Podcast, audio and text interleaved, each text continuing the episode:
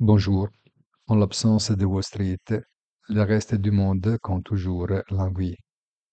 En raison de l'absence de données et de nouvelles sur le front économique, la journée de lundi n'enregistre pas de changements significatifs et laisse les tableaux inchangés par rapport à avant le week-end.